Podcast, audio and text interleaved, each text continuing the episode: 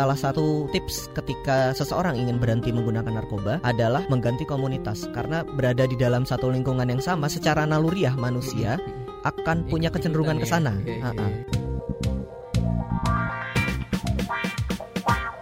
Disko, diskusi psikologi.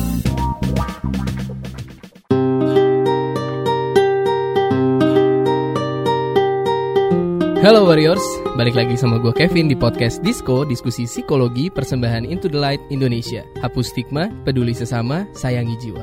Anyway Warriors, lo semua pasti setuju lah ya kalau misalnya penggunaan narkoba itu nggak ada bagus-bagusnya, alias cuma merugikan diri sendiri, keluarga lo, dan juga lingkungan sekitar lo. Nah tapi nih, lo tahu nggak kalau misalnya ternyata pecandu narkoba itu juga berpotensi lebih tinggi mengalami gangguan jiwa. Kita udah pernah bahas nih sebenarnya di episode 1 season 2 sama narsum yang sama juga. Nah tapi kayaknya kemarin tuh pembahasannya masih agak nanggung ya. Kemarin itu kita belum sempat bahas lebih lanjut tentang pasca kecanduan narkoba tuh apa aja sih yang terjadi dan atau apa yang harus dilakukan. Nah makanya Hari ini podcast Disco akan membahas seputar pengaruh narkoba dan kerusakan yang ditimbulkan. Dan di sini kita udah kedatangan seorang dokter psikiater yang paling hits di Twitter, di Instagram banyak banget followersnya nih. Itu ada Dokter Jiwi di sini. Halo dok, Halo Kevin, apa kabar nih dok? sehat sehat thank you. Sekarang lagi sibuk apa nih dok? Lagi sibuk praktek aja sama nge-tweet dan posting Instagram tadi ya. Oh, aku sering lihat tuh eh, postingan-postingan dokter yang retweetnya banyak banget.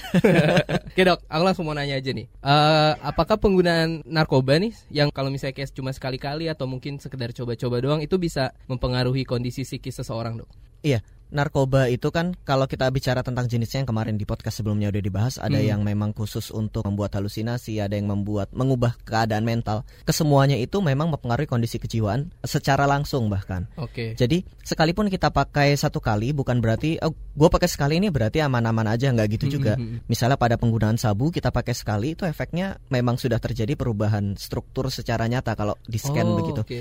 Jadi nggak bisa dijadikan excuse gue cuma coba-coba kok gitu. Mm-mm. Eh, lebih baik sama sekali nggak nyoba sih. Oke. Ketimbang kita coba-coba terus ternyata eh, yang terjadi adalah kerusakan berkepanjangan, memperbaikinya juga susah.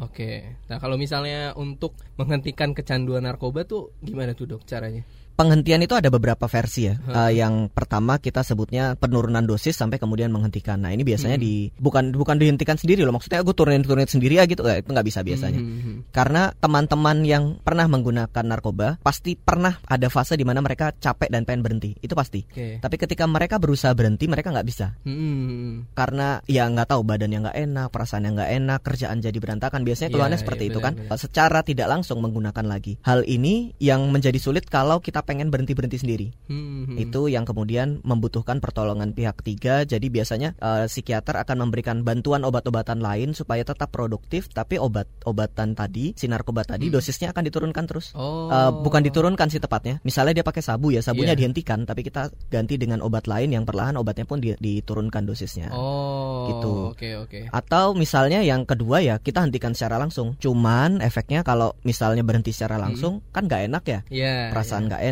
badan nggak enak, kerjaan biasanya juga jadi terganggu. Padahal kan kita nggak mau ya orang akhirnya menjadi tidak produktif, kemudian jadi tidak eh, berkembang, bertumbuh keluarganya jadi berantem dengan dia karena badannya nggak enak gitu kan. Iya. Nggak mau. Jadi sebenarnya akan lebih baik kalau tetap mencari pertolongan profesional, nggak berhenti berhenti sendiri gitu loh. Berarti emang lebih baik kalau emang udah pengen berhenti langsung aja cari bantuan gitu ya. Dok? Ha-ha, pasti menghentikan sendiri itu terlalu menyakitkan. Akan lebih enak kalau kita ya ada bantuan lah ya. Bantuan, iya, iya, iya. Walaupun tetap nggak enak loh, akan tetap butuh effort, usaha, apalagi ketika penurunan dosis. Oh. Walaupun gitu. begitu, tapi kita tetap bisa bekerja, perasaan tetap terjaga, Hmm. begitu. Walaupun sensasinya berbeda, tapi ini lebih sehat gitu. Iya iya iya iya. Nah, Dok, kalau misalnya untuk ngilangin pengaruh-pengaruh yang eh, misalnya udah kecanduan banget narkoba nih, terus kan ada yang juga namanya rehabilitasi. Mm, Nah, itu sebenarnya diapain sih, Dok? Si rehabilitasi itu? Wah ini nih, ke- membayangkan kata rehabilitasi kan kasa- kayaknya serem banget ya. Ya. Padahal nggak segitunya sih. Rehabilitasi fungsinya adalah kita menghentikan pemakaian zat yang sudah terjadi dan mengembalikan seseorang ke fungsi normal sebelum dia menggunakan zat. Jadi di dalamnya bukan hanya usaha untuk menghentikan narkoba, bukan, tapi usaha untuk mengembalikan seseorang berfungsi seperti semula tanpa penggunaan narkoba. Oh. Misalnya di dalamnya juga akan diajari bagaimana dia hidup sehat, uh, olahraga yang sehat, gaya hidup yang lebih sehat, jamnya tidur diatur, kemudian makanan, nutrisi itu kan juga diatur. Sehingga seseorang ketika selesai rehabilitasi bukan hanya berhenti narkoba saja, tapi dia mampu meng- dia mampu kembali hidup seperti seperti sedia kala tanpa narkoba begitu. Oh oke, nah dok uh, kita udah sempat ada pertanyaan nih dok dari followers kita iya. yang kita yang nanyanya lewat komen Instagram. Mungkin komen Instagramnya nggak sebanyak dokter Jimmy kayaknya nih.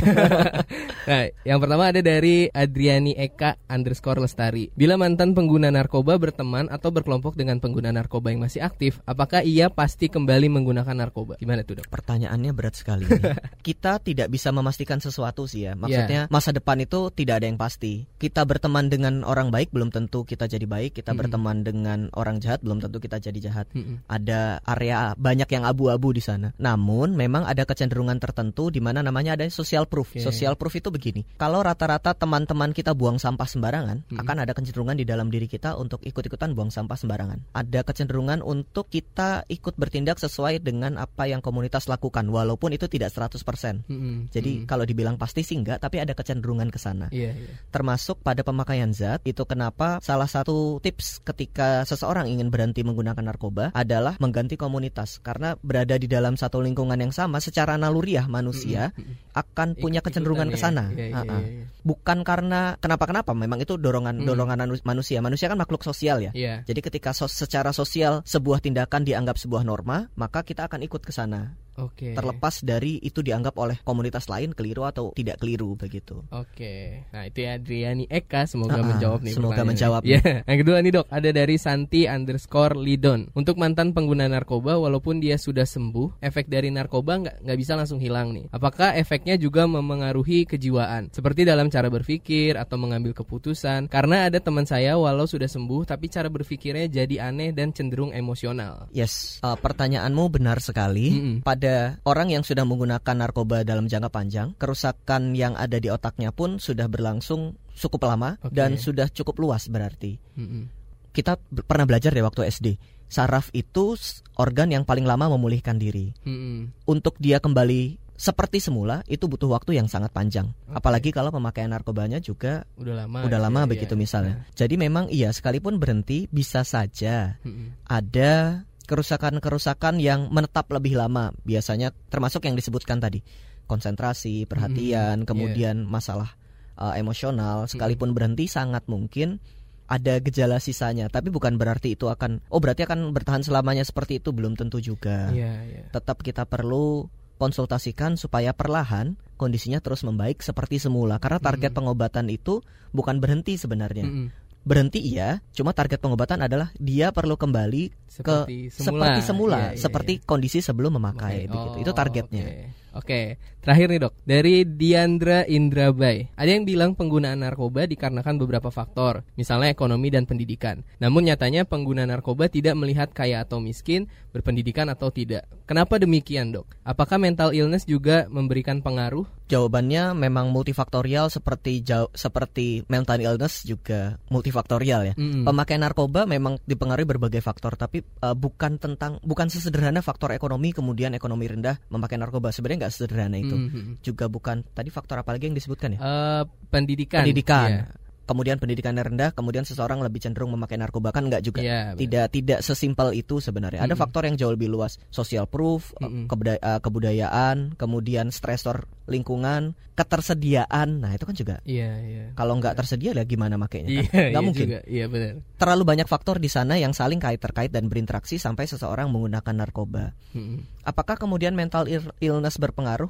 Eh, pemakaian narkoba sendiri sebenarnya adalah gangguan jiwa. Jadi Oh, oke. adiksinya, kecanduannya sendiri itu kan adalah gangguan jiwa. Jadi apakah Mm-mm. itu berpengaruh? Ya jelas karena kecanduan itu kan gangguan jiwa. Iya, iya, Tapi iya. mungkin yang dimaksudkan pertanyaannya apakah gangguan jiwa lain berpengaruh untuk memakai narkoba begitu Hmm, misalnya. Mungkin ya.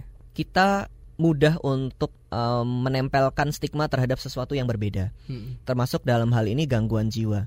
Pa- perilaku kriminal, penggunaan zat, perilaku yang berbahaya sering sekali ditempelkan terhadap teman-teman yang mengalami Mm-mm. gangguan jiwa Iya. seakan karena dia mengalami gangguan jiwa dia nggak bisa berpikir sehat makanya kemudian makan narkoba seakan begitu ya Iya. not really sebenarnya nggak nggak Oke. sesederhana itu teman-teman dengan gangguan jiwa bukan berarti kemudian menjadi lebih rentan dan akhirnya makan narkoba gitu nggak nggak Heeh. juga tidak karena seseorang make narkoba maka oh berarti sebelumnya dia mengalami gangguan jiwa belum tentu juga Mhm. ada banyak hal di sana yang perlu dipertimbangkan termasuk faktor sosiokultural yang ada dalam masyarakat tersebut misalnya. Oke. Itu kan tidak secara langsung terkait dengan gangguan jiwa ya. Mm-mm. Tapi apakah teman-teman dengan gangguan jiwa lebih mudah terkait dengan gangguan zat? Beberapa iya. Oke. Misalnya contoh, teman-teman dengan skizofrenia itu sangat mudah kecanduan dengan nikotin rokok. Oke. Karena memang ada area otak yang terganggu yang dalam tanda kutip membutuhkan dia untuk merokok. Oh. Jadi memang oke. ada kecenderungan tertentu. Mhm. Atau pada teman-teman yang lain dengan diagnosis lain lebih rentan terhadap kecanduan lain juga ada. Mhm. Tapi nggak nggak nggak secara langsung gitu loh. Maksudnya